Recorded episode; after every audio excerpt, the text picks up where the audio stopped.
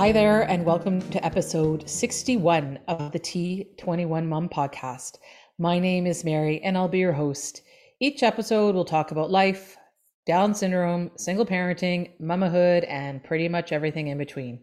I have a daughter named Ainsley who's eight years old and rocking an extra chromosome, also known as Down syndrome, and I am living life my way.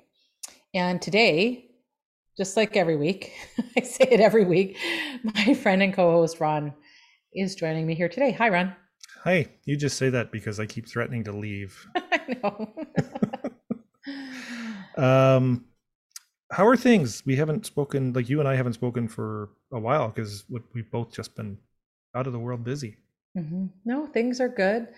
You know, it hasn't been the most exciting summer, but it's okay. I think we've had enough excitement in the last two years to sort of like we deserve some time, some quiet, healthy time. yeah.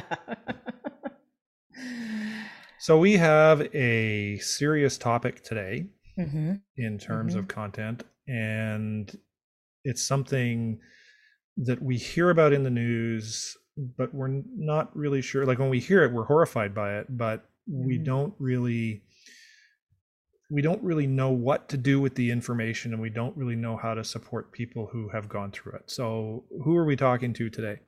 We're talking with Lindsay Strickland of Worth the Conversation. And what Worth the Conversation is about is about preventing sexual abuse in our children with Down syndrome.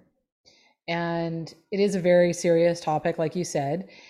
And I, but also a very important topic and she gives some really incredible tips to help us really navigate this in our kids. And even parents with typical children i think can definitely take away information. But you know some of the stats that she gave is it's really scary. And i think we just really need to be educated and aware because i really believe knowledge is power does she is is she part of an organization or is she part of a a, a, a service or or or what is she like like in terms of her her her uh, bona fides to bring to bring this topic up to us?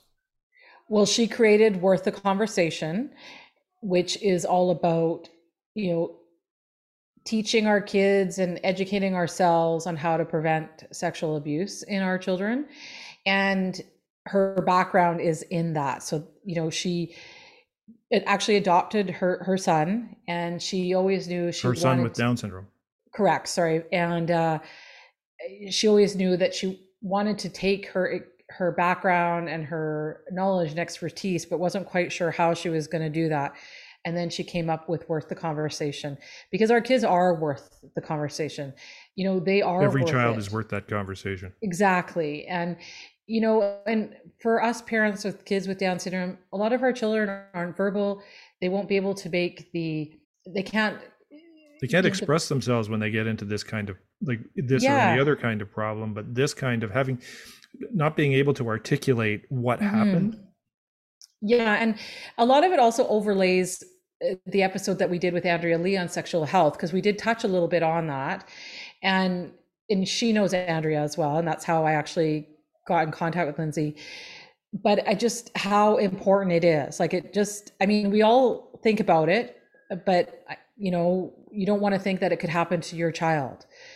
Well, there's, but, there's almost a constant living in fear. Yeah. But I, I honestly, I think knowledge is power. And if you have the information, we can, you know, do the right thing and educate ourselves and and do what's best for our kids. Because as we talk about, majority of the time it's it's somebody you know.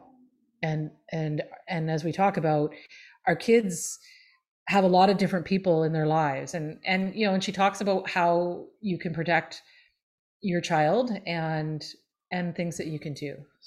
Okay well let's go talk to lindsay and learn stuff. Yes let's go.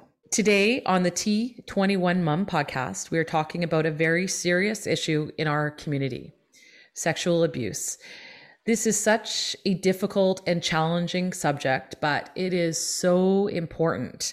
And today we have Lindsay Strickland of Worth the Conversation, who is going to help us navigate this journey. Welcome, Lindsay. Hi, Mary. It's so nice to be here. Thank you for having me. Oh, you're more than welcome. I'm so glad that you were able to come on uh, to talk about this really important issue. But first, can you tell us a little bit about you and your family and about Worth the Conversation and how it came about? Sure. Um, so, like you said, Lindsay Strickland. Um, my I live with my husband and four kids in Seattle, so not too far from you. No. Um, and my youngest is Benjamin, and he is my son with Down syndrome. Mm-hmm. And we actually adopted him when he was three years old. Wow. So, so um, he came into our family as a kind of fully formed his own little person, you know. Mm-hmm. And so we jumped we jumped in the deep end. Um, and my professional background is in sexual assault advocacy and prevention education. So I would work with um, families and children who were um, usually uh, beginning the um, legal process of something tied to um, sexual victimization. So I would just be um, somebody there to support them and help them navigate the, the really daunting and confusing system. Um, so as you can imagine, you know, raising my children, I was very diligent in, um, you know, making sure they're safe, talking to them about their bodies. Mm-hmm. And then along came Ben, and I knew something, it was going to be a little different. Um, ben is um, pretty much nonverbal, he mm-hmm. communicates, um, but he does not have clear spoken language. Mm-hmm. Um, and so, just all of these things I had to think about and process, and how is this going to work? So, I started um, to research to see what was out there and really didn't find much. Found wow. some, some some good resources about um, puberty and relationships later. Not a mm-hmm. ton, but some stuff, right? Yeah. um, but I really wanted to focus on equipping parents and caregivers on how to even prevent this. Yes. Um, yeah. Yeah. So so that's how Worth the Conversation got started. Um, and I've been so thankful the Down syndrome community. Um, I mean, you know, it's such a tight knit community, mm-hmm. and I'm mm-hmm. so thankful they've really opened this info or welcomed this information with open arms for sure. And that's really wonderful because it is such a daunting subject, really, and I think it's scary for most parents. And like you said, you you found a need. You went out there and found that there wasn't really anything there, but that's your background. And you know i'm grateful for all those people like yourself who are doing things like that to help our community. Because i think i mean i don't have a neurotypical child but i think when you do have a neurotypical child you don't think about those other populations right? Mm-hmm. so it's the people who are in that population have to do that work like yourself. So thank you very much for doing that. Oh, sure. Yeah, even professionally, I knew that children with intellectual disabilities were more at risk, mm-hmm. but um, it just wasn't something that was being talked about. So yeah. I'm kind of I'm kind of glad that um, that life circumstances brought this about, so that our whole community can can be more equipped to take this on. For sure, and I think I've always believed that knowledge is power. So I, I totally believe that. And how old how old is your son now? Um, he's eight. He's eight. And he's so eight. and how how long has Worth the Conversation been around? Oh goodness, good question. Because this last year just felt kind of a, like a black hole. Well, yeah, for everyone. um, I think it's been it's been a solid two years, but um, okay, yeah, since we started sort of talking more about it. Um, mm-hmm. But yeah, it's been in the back of my mind for the past five years. Of course. So came, since came since home. he's come home, yeah. Oh, that's so so wonderful. So, uh, and where do you mind if I ask where you adopted him from? Um, he's he was born in China. Wow. Okay. Yeah. Oh, fantastic. Yeah.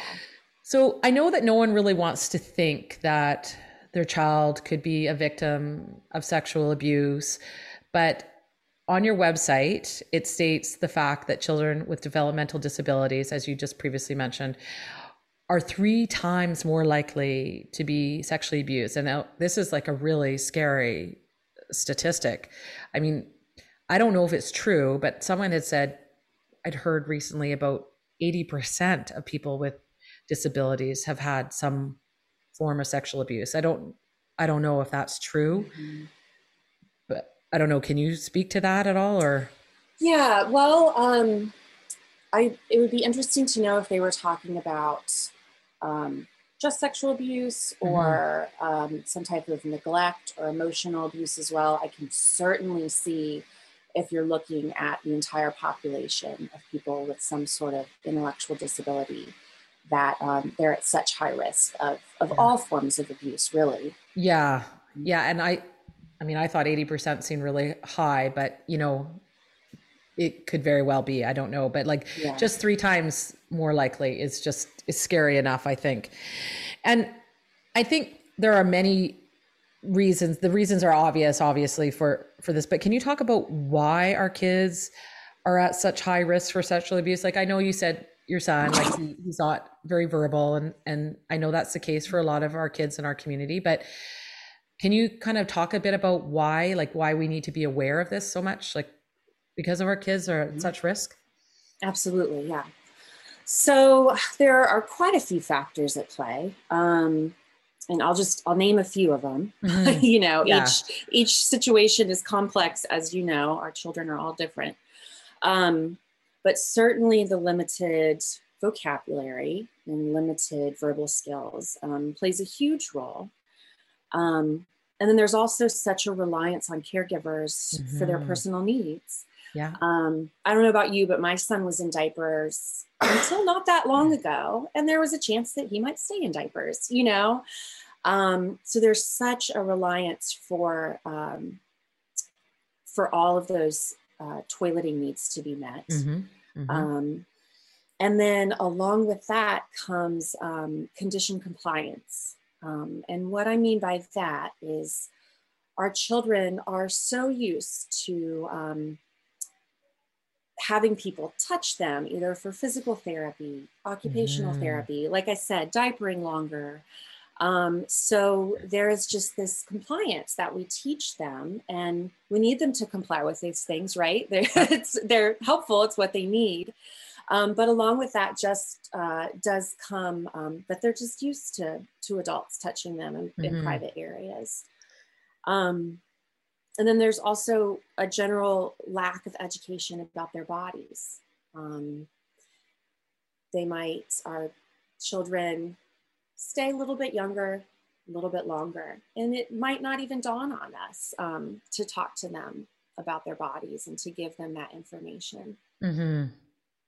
Um, and then there's uh, maybe we're not teaching them um, personal boundaries in the mm-hmm. same way that we might teach other kids. Yeah. Um, and I've found, and I've talking to other parents, um, it seems consistent that there's sort of this general expectation out there in the world that um, our children are these joyful little angels who are just going to give everybody a hug, you know? Yeah.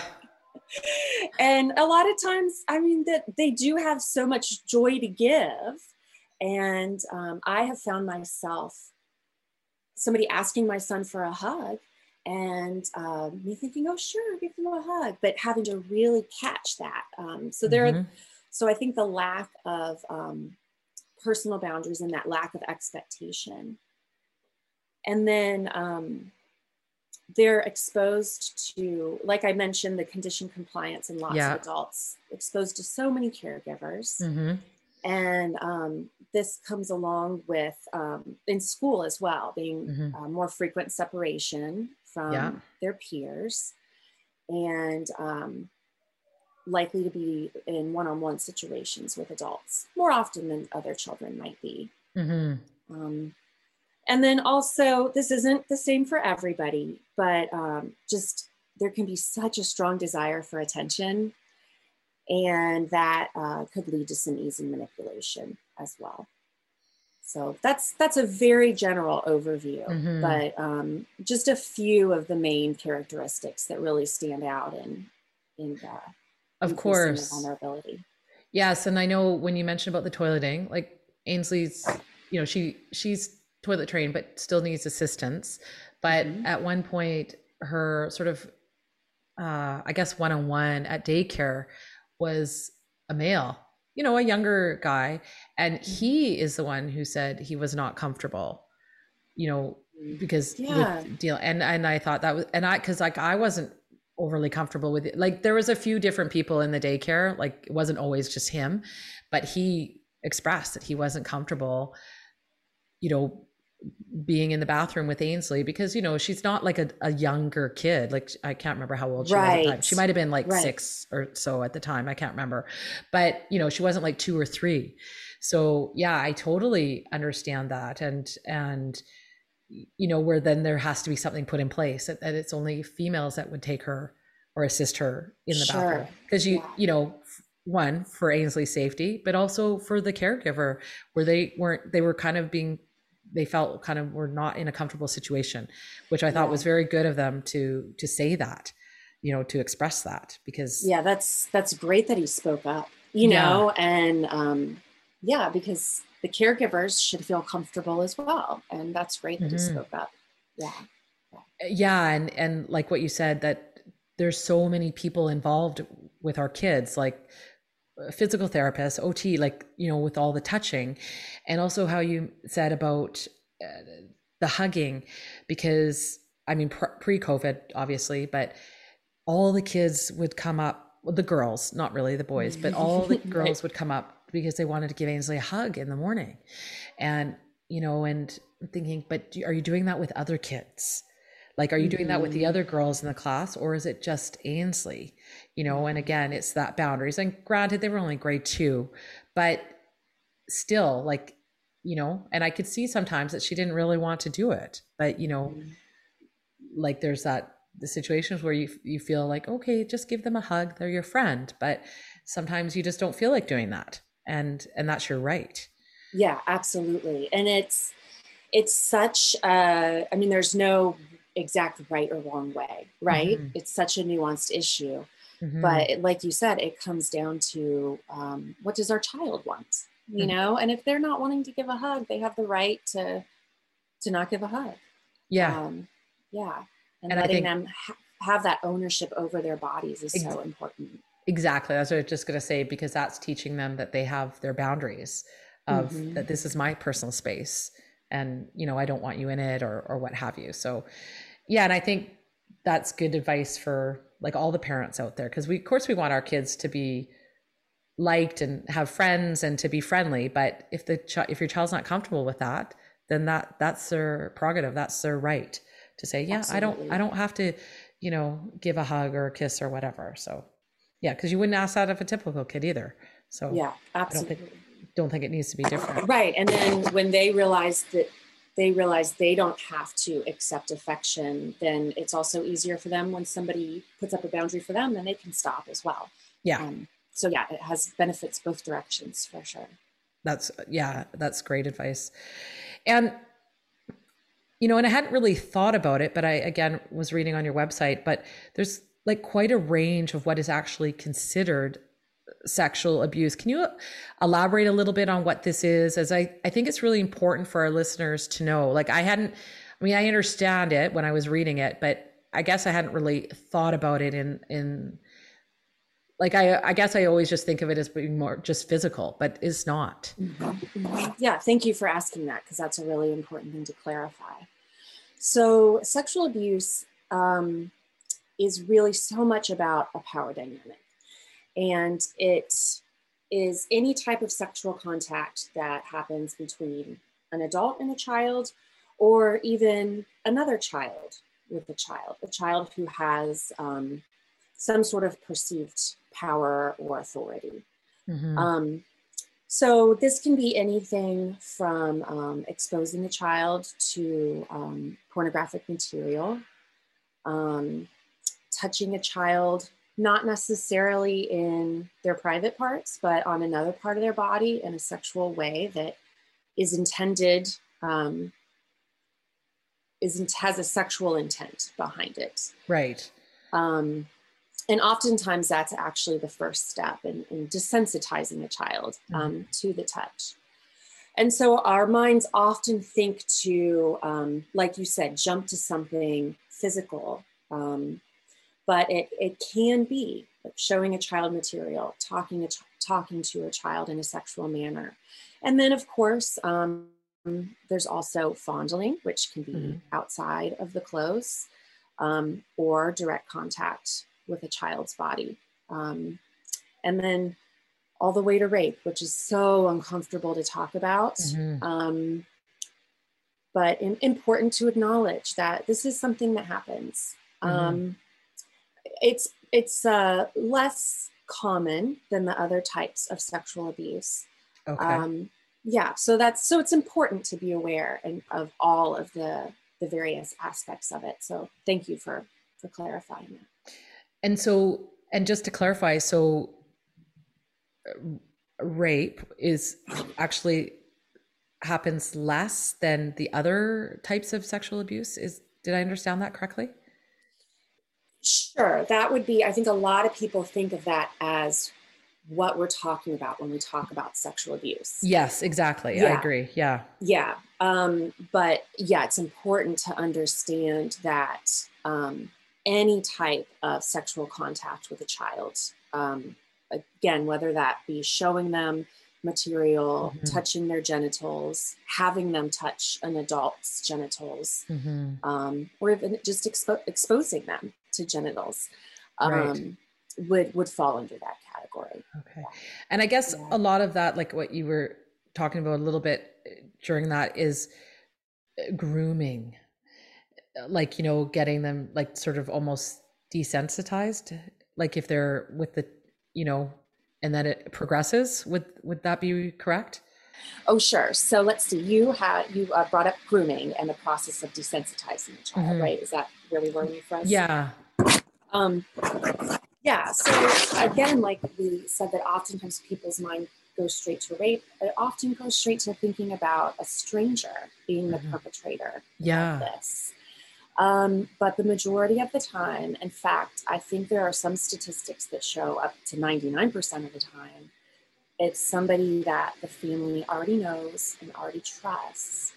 Um, and that person will um, gain access to your child through through manipulation, through what they call grooming.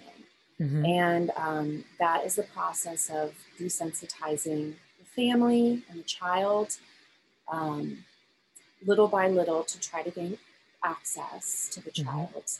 Um, really earning the trust. Oftentimes, perpetrators are really charismatic individuals mm-hmm. who are well loved in the community and people who um, have very intentionally worked um, to gain this status um, in order to gain access to children.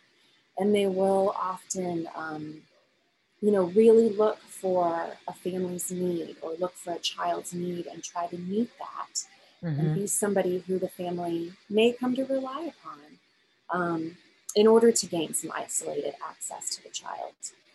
Um, and that's sort of the bigger picture. And I think what you were talking about is um, is the individual really testing the child to find out what they can get away with. And, um, and this is where teaching our children about their bodies um, is so important, and then understanding privacy and boundaries. Um, because then, if they are in a situation where they're being groomed or desensitized, a little red flag can maybe go off a little bit sooner, you know? Mm-hmm. Mm-hmm. Um, so that's where it is really important to understand that um, it is trusted individuals and um, and that it is all about getting a child in a isolated situation where they um, can keep a secret. And also, I thought it was really interesting that you said not only desensitizing the child but the family. Mm-hmm. And that's, I yeah. thought that was very interesting. And that is, I hadn't thought of it like that, but that is so true. And if that is correct, like 99%, like that's really mind blowing. That's really scary because it's somebody you know. Like it's not the boogeyman, right? It's right, right. Yeah, you know, it's like it. Some, yeah, it's someone you know that you trust, and you know, and I guess, I mean, for me, and I, I would think for, I'm sure all of our, you know, Down syndrome community, that's what's so scary is because mm-hmm. we entrust our child to so many different uh, people, and you know, but I think like what we're talking about today, that you know, again, like knowledge is power, that you can, you know nothing's 100% foolproof but you can be prepared and you can help um, prevent as best you can yes. something like this yeah. happening to your child so and and like you said we we need our team right i mean we yeah. cannot do this parenting gig without our other supportive caregivers in our life and so that's why talking about it is so important because there might be um, somebody else in our child's life who might see a red flag mm-hmm. uh, before we do and yeah. something that they can bring to our attention. So it really is all about um, creating a network of safe adults. Yes. Where, as I know, when I'm saying that, it sounds like, can I trust anybody? Yeah, you know? yeah I know. Right. what? But talking about it is is you know the first step in creating that na- network of safety adult, of safe adults, um, because we're not always there. So, yeah. yeah. that's right. Yeah. So I recently had Andrea Lee from the DSRF on, and we talked all about sexual health. And actually, she's the one who told me about you. And she also shared some information that when I first heard it, really kind of terrified me. That, and you sort of touched a little bit on it, that perpetrators often target their victims who can't name their body parts correctly. And can you uh, talk a little bit about this and obviously why I think it's important? Yeah, yeah, sure.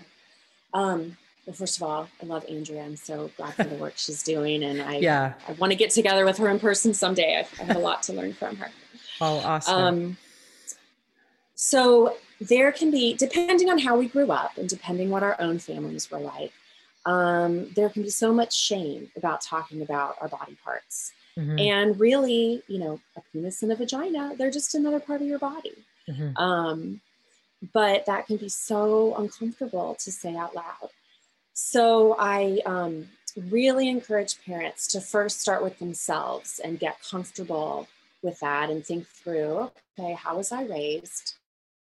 Um, there might be different cutesy names that people are raised calling their genitals. Mm-hmm. Um, but it's so important to use um, anatomically correct terms. Um, not only does it provide your child with knowledge, even if they can't say it, right? My mm-hmm. son, I don't know that he will ever be able to articulate that, but he just when you ask him, where's your nose? Where's your elbow? He can point um, to all of his body parts. That's great. Um, so it reduces shame, it mm-hmm. provides mm-hmm. knowledge. And then also, um, if there were to be a situation of abuse, um, it, it provides um, investigators and interviewers um, with accurate knowledge, with accurate information from the child.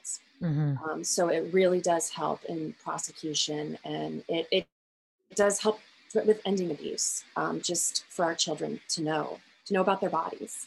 Mm-hmm. So it mm-hmm. seems so simple, um, but it is one of those things that feels taboo to so many people. Yeah, I know, which is it's kind of crazy and and when Andrea Lee talked about it, like it it changed for me like that. So I made sure mm. now that I and and as we talked about in that episode, it's like when you're talking about sexual health and so on, it's it doesn't have to be the one just one conversation which is what many of us got growing up but she said it can be a thousand conversations and it's just mm-hmm. and again all like you said using the correct names for body parts like that that's one conversation mm-hmm. and you know that they yeah because it just makes me realize like because the example that she used was like she had heard of i think one family uh i guess the girl's um genitals was called my cookie and mm-hmm. so someone's touched my cookie can mean a lot of different things. Exactly. So, and you wouldn't know that it's something bad has happened if she's telling you that. So, exactly. and I thought, yeah, that like, it was like a light bulb moment for me when I heard that. So, yeah, it's it's, it's just crazy. Uh, and another tip, and we talked about this before we um, started recording, is uh, my brother. He is a social worker, and he he works with children who have been sexually abused, and and you know his kids are grown up now, but the one thing he has always said, you don't use the word secret. Like you don't there's no secrets it's called a surprise. And and i know you talk a lot about that on your facebook and instagram and your website. So you know why is this so important yes i'm always preaching about secrets versus surprises yeah yeah so again this is one of those simple things that um, oftentimes people don't think about um, it seems like such an innocent thing asking a child to keep a secret. Um, but this is something that um, abusers use. This is mm-hmm. the most important thing that abusers use is uh, manipulating a child um, and having them keep this secret. So um, in our family, we don't do secrets, we do surprises because mm-hmm. really there's never a good reason to have a secret. Yeah. Um, and you know we, we use the distinction between a secret um, can make you feel yucky can make you feel sad it's information that you don't need to hold by yourself um, and a surprise is something that will make somebody feel happy um, and so um, and, and also just you know such a basic relationship thing i have um, a 10 year old and 12 year old girls. and just even that whole little secret thing that gets going, it's, it's hurtful. Um, and so making that distinction between um, secrets can hurt people, but surprises will make them feel happy. Mm-hmm. Um, it really clicks for kids. They really get it. And it can, um, it just creates a, a, culture in a family with of open communication. Yeah. Um, so again, it's such a small little tweak to mm-hmm. our vocabulary, but it really does make such a difference. Yes, 100%. I totally agree. So, I mean, as parents and caregivers, like this can feel so overwhelming. I mean, there's, like you said, little tweaks here and there, but where where do we start? Sure. Um, well, and this is where I want parents to feel empowered with practical with practical ideas. And um, and like you said, it's not it's not a one-time conversation. Especially our kids with Down syndrome need repetition. I mean, consistency is the name of the game. mm-hmm. Oh yeah, for sure. so um, you know, we already we already talked about body awareness mm-hmm. and um, teaching kids the correct vocabulary for their private parts. Um, teaching them about privacy. Um, and every family has a different culture surrounding this, but ultimately, um, teaching them the difference between private and public is going to help them, you know, grow up with healthy boundaries. Mm-hmm. Um, and so you can start by talking to kids about um, private areas of their body or where their underwear or their bathing suits cover. Um, mm-hmm. Is a simple way of doing that. Um, and also, um, we talked about kids needing help with toileting longer. Um, when, you know, giving them information um, about who's going to be helping them that day. You know, mommy's leaving, so and so is the person who's going to help wipe your bottom today. Um, okay. Little things like that that might it might sink in, it might not, but with repetition and consistency, they'll learn that you know mom or dad tells me who's going to help me with my body today and then if if uh, something happens out of the ordinary you know maybe it'll send off a little red flag in their mind. Okay. so just this consistent consistently giving your child information. Yeah. Okay. Yeah. No i think again yeah to empower ourselves and to empower our children. Yeah. Yeah. Yeah. And it's it's one of those things it just kind of becomes habit. Mm-hmm. you know at first it might feel a little awkward and then it, and then it just becomes habit. Yes, that's what I've learned in this Down syndrome journey. Yeah. oh, oh yeah. I mean, we've sort of touched on it a bit, but like, what are some of the risk factors to our kids? I mean, obviously, you may maybe lack of communication, uh, the number of sort of people involved in their lives where they they might be in their one-on-one situations but are there some other risk factors to our kids um, one of them that i find that um, we have to work really hard on with my son and i you know have talked to other parents who are in the same boat is boundaries and just a total lack of understanding personal space um, and other people's boundaries and so when um, our children don't have a sense that their body is private and personal and having those natural boundaries, we just have to work so hard at that. Um, and so one thing you can do is, you know, let your child's um, teachers or caregivers know that within age appropriate boundaries. I mean, if you have a two year old, it's one thing, but if we're talking a school age child, they need to sit in their own space, they need to keep their hands to themselves, need to respect others. Um, and I know these are behavioral things that we're all working on probably mm-hmm. anyways. Yeah. but um, just, you know, pat yourself on the back when you are working on those things because that does play a role in their safety as well. Okay. Um, for sure. Yeah.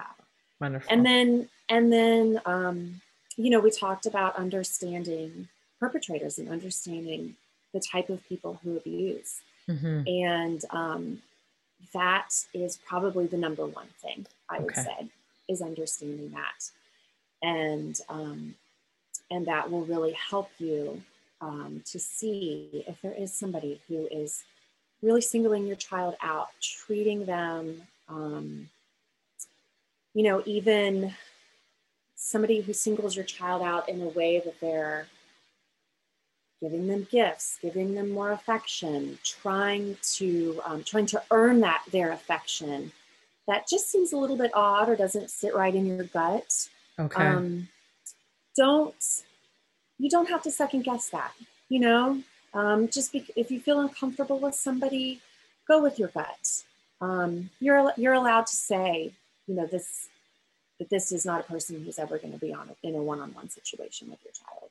Yeah, and I think as parents we ha- we have to remember we have that right to say yeah. that. Yeah. Absolutely. Absolutely. Yeah. And and just because you go with your gut, it doesn't mean that you're necessarily accusing them of something, but why not just just go with the safe choice, you yeah. know? Better to err on the side of caution, for sure. Absolutely. Oh yeah. yeah.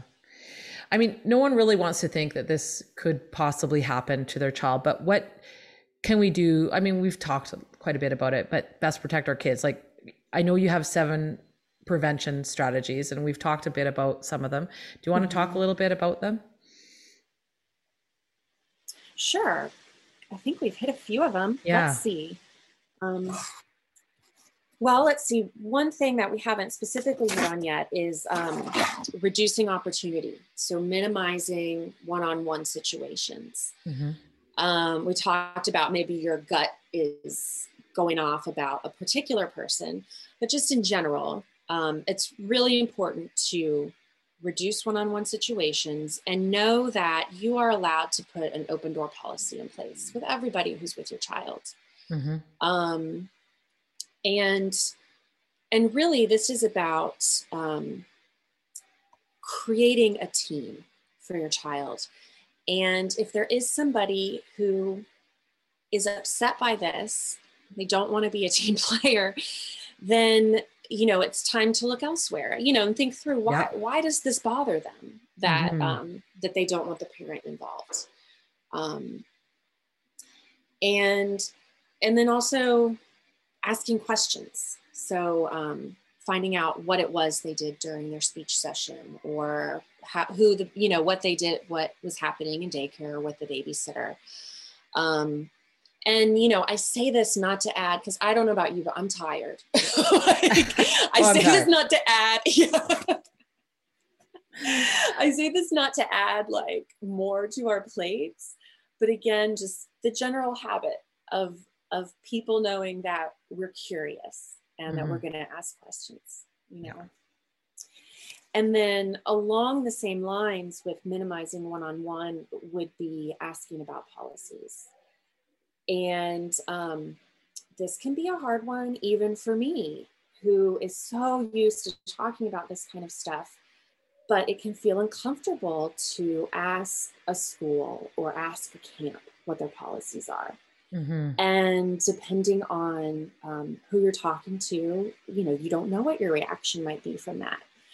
Um, but it asking what safety protocols are in place um, for the one-on-one situations or um, what are the bathroom policies? Um, i have found that if an organization doesn't have something in place then they'll quickly realize the benefits of it. Yeah. Yeah so just know that if um, even if you do have a few minutes of an awkward uh, situation that you're laying the foundation for all kids to to be safe.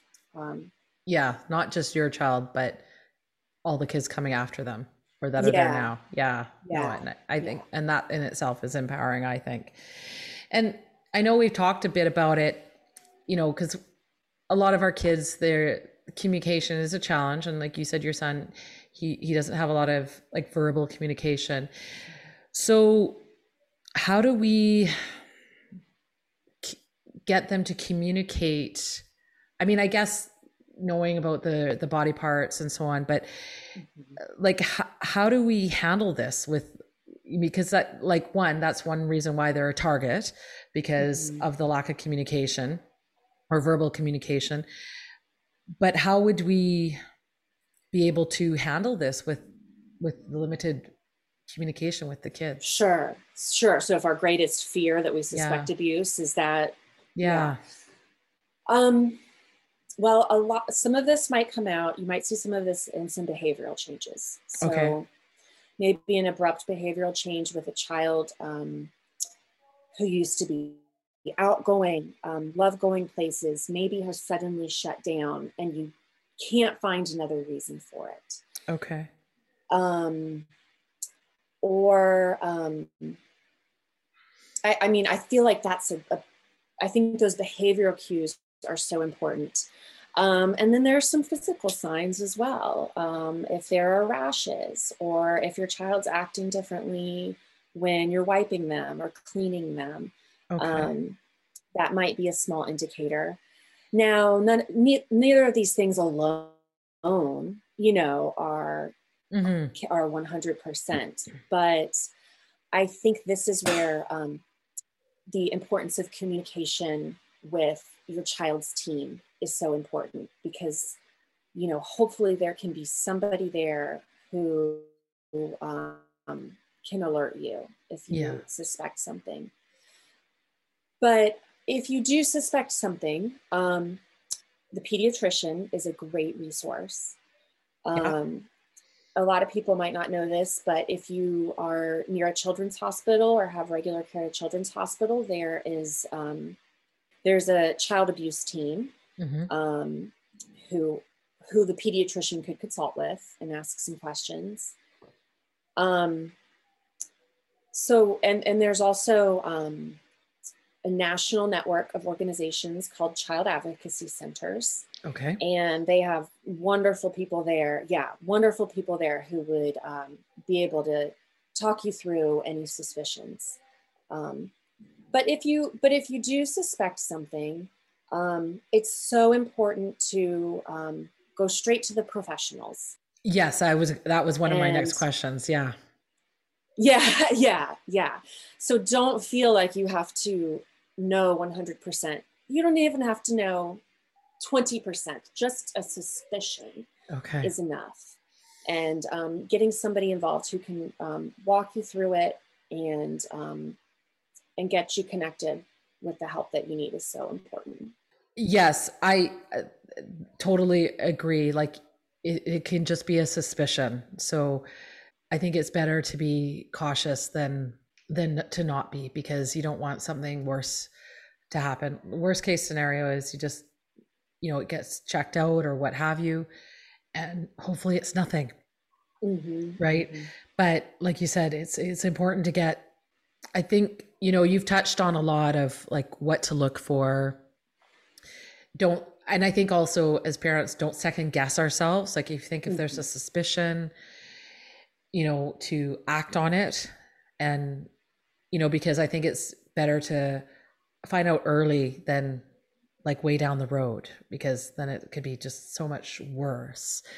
And you know, I like and as I said previously, I I like knowledge is power. Like I, I really think one of the biggest preventative measures is to be knowledgeable, like about what sexual abuse is and who is doing it, you know, but also, you know, I think what's e- equally important is like, again, who is involved with your child? Because you said most likely is going to be somebody that you already know and who's involved with your child and and I know that can be really scary for parents but like you said having an open door policy and asking those questions you know and I think if the people involved with your child they know that you're involved you're involved as well then I think it's less likely that abuse is going to happen you know I I so often think that it's yeah when children don't have like someone actively involved not necessarily a child with down syndrome but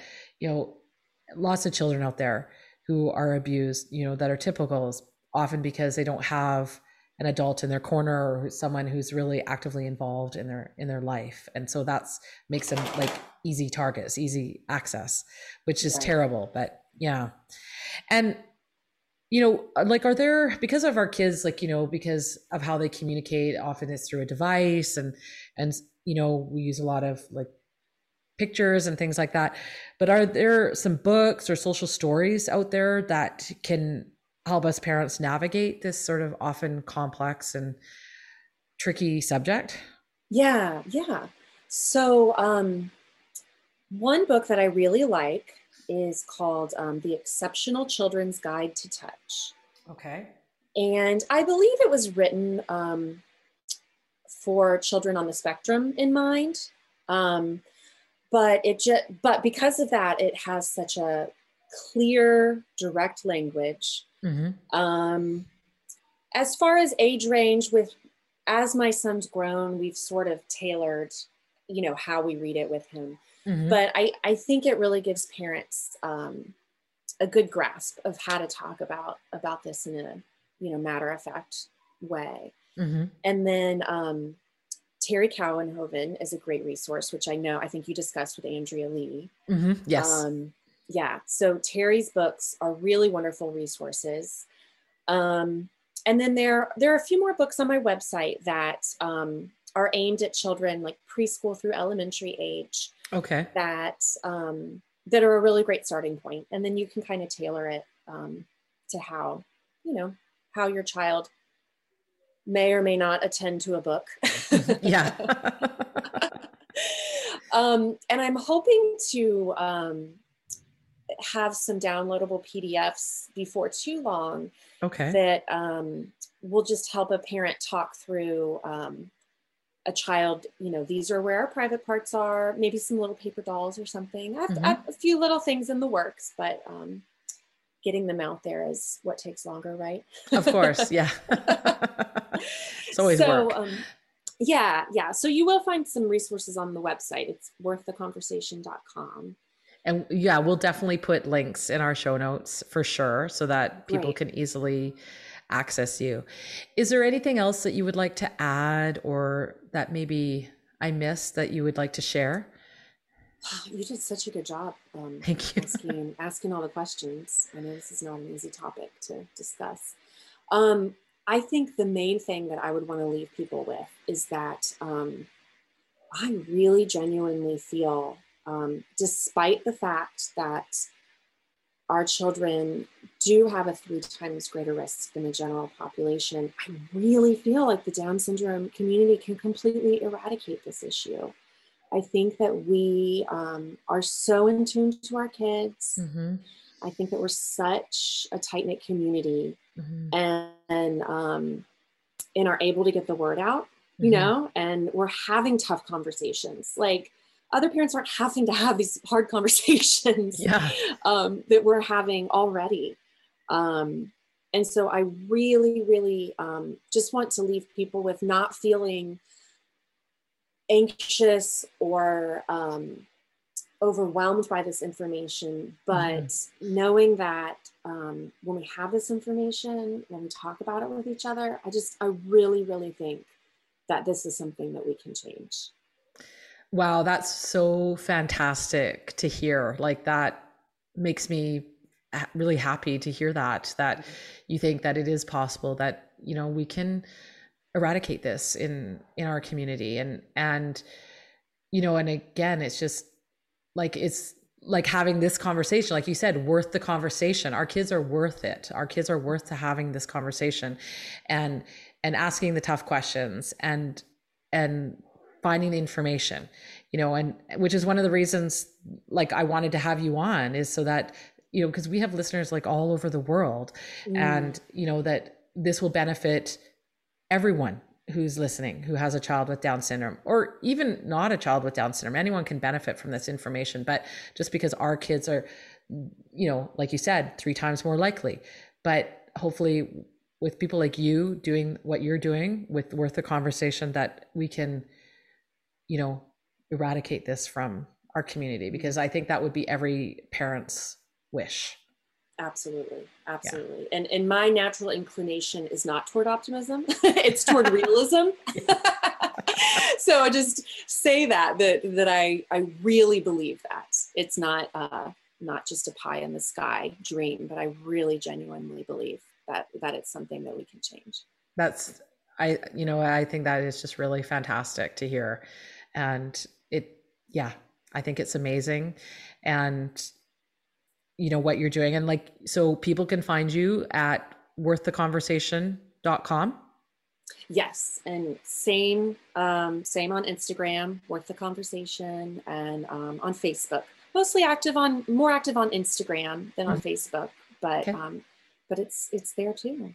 Oh that's awesome. And i noticed when i went to both of them like especially on instagram you've got like lots of tips and things like things for people to think about so i thought that was great like quick, easy access. So for parents, so that's awesome. Great, great. Well, I mean, thank you for having me on because this is how we get the word out. You know? Yeah. So thank you for for doing a podcast. I know that's not an easy endeavor, and and helping all of us parents uh, getting all this information out to us. Oh, you're more than welcome. And I yes, I really do appreciate you coming on today and and talking about what can be a difficult topic for a lot of parents, but at the same time, a very important uh, conversation, a very important topic that we need to have with our kids. Thank you so much. You're welcome. Thanks, Lindsay.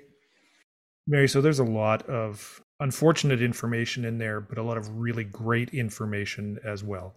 Yes, absolutely. I agree 100%. And I'm really thankful that there are people out there who can bring the frankness of the topic to our listeners. Yes, because uh, you know, before her, there really wasn't anything, you know, because uh, we're like a small community, but I think the Down syndrome community is powerful in what they can do. Like, I have been fortunate that I've been able to talk to so many different people in our community from all over and people with so many different skills and talents, you know, that we can bring those skills and talents together to improve our community, to help improve our kids' lives, and in Lindsay's case, help to keep our kids safe. Nobody wants to think that their child, typical or not, could be a victim of some form of sexual abuse. It's really scary and it's really daunting. But when you're dealing with a child that maybe isn't very verbal and cannot articulate, like you said, that something has happened to them, it's just so important to know what to look out for and what you can do about it. Okay. So uh, thanks again to Lindsay for coming forth and uh, having this mm-hmm. conversation with us. And where are we going next time? Something totally like 180 degrees away from, well, away from the topic that we've done today. Yeah, this one was pretty heavy for sure, but like I said, a really important one. Uh, but next week, we are going to talk to the woman who created Paper Dolls Photography. And Ooh, something down I really, I really love her story. She's another single mom. And I mean, for different reasons, but she'll share that. And, you know, and I, I love her story because it shows even when you're really down and in the trenches, you can do it and things can turn out fabulous and amazing. And she's created this amazing photography business, I guess, you know, that primarily uh, photographs people with disabilities and mostly who have Down syndrome. And she does beautiful pictures. They truly are amazing. So I'm really excited to share her story, and I'm sure our, our listeners will really enjoy it as well. Okay, we'll look forward to that. And let's walk our way out of this one very quietly. Thanks for listening to the T21 Mom podcast. And as always, I would love to hear from you. You can email me at info at t21mom.com or find me on Facebook. And I'm also on Instagram and Twitter at trisomy21mama. Tell me your stories, what's going on in your life, what's important to you. It would also mean a lot if you would subscribe and leave a review so we could become more searchable for others in the Down syndrome community. Keep on loving on your rockin' kiddos, and we will see you next time. See you, Mary. Take care. Bye, Ron.